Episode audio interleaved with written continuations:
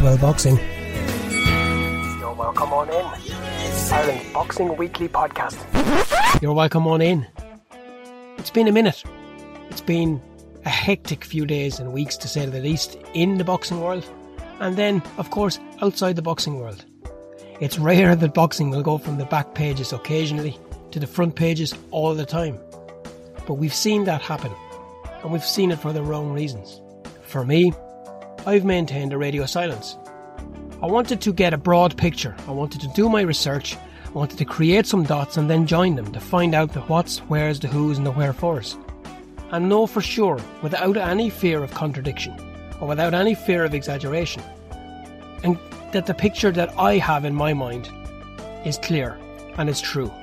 And I can tell you again, without any fear of contradiction, that this is one that will truly blow your mind. When the whole story comes out, when the whole story comes together, it will stretch far beyond the boxing world, far beyond the sporting world, and far beyond the world that many people even dare to imagine.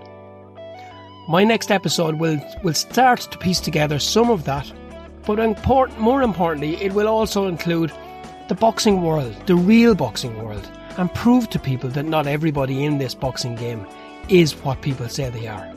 Not everybody has been touched, not everybody has benefited from the greed and the crime and everything else that has been reported.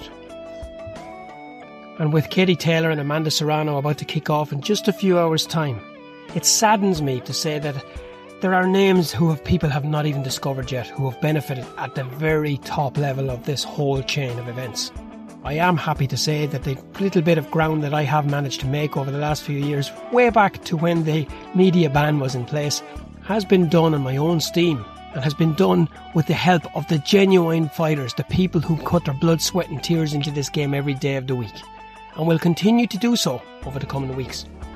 And I can assure you, the listener, over the next couple of days, I will have a full and in depth review of the Tyson Fury Dillian Whyte and the Katie Taylor Amanda Serrano fight. And for the record, I believe Katie Taylor will win this fight hands down. And we will be back with a full length episode over the next couple of days. For me and them until then, no matter what else comes or goes, no matter what else you hear or what else you see, just remember all's well that ends well.